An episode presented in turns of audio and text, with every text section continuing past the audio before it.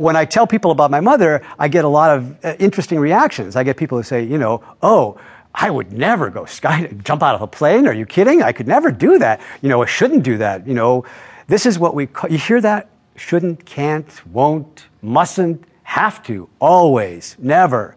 It's what we call the language of constraint. It's a, it's a narrowing down, a limitation of our lives. It's what I call I can't. That's the opposite of freedom. Freedom is I can. I can't is out of balance. I can is moving towards balance, where everything is possible. The traditional way of talking about Tai Chi is I say, I'm playing Tai Chi. So that's what we're going to do today, right? We're going to play. You're going to play with us at home.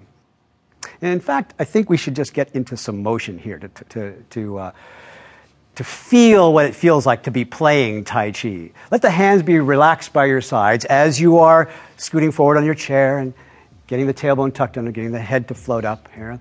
And then let the hands float up in front, nice and easy. Oh, yes.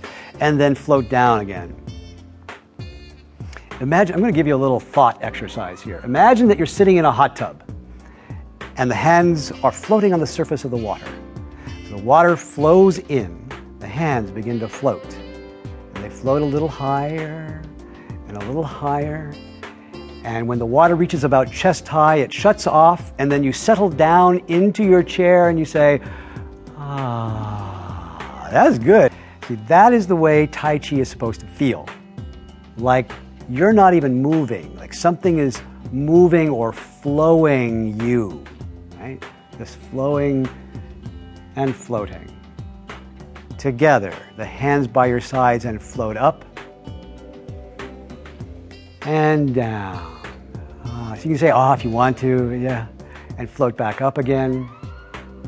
And now I want you to round your arms out like you're hugging a big tree and open side to side. Now we're going to round out our arms like we're holding a ball, a big beach ball against our chest with the right hand on top. The other right hand. There we go. And open side to side. And now left hand on top. So we have open and right hand on top, a kind of a closing or gathering, and an open, and come back to hugging the tree.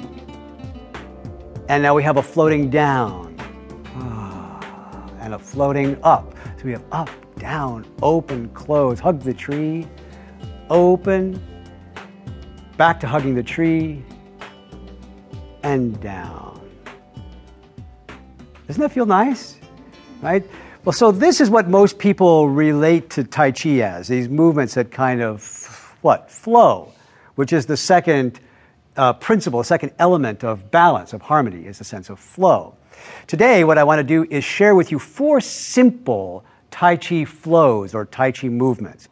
Okay, so I'm going to break down these movements for you, and I want you to follow along with us at home. And in fact, I want you to do it in your chair.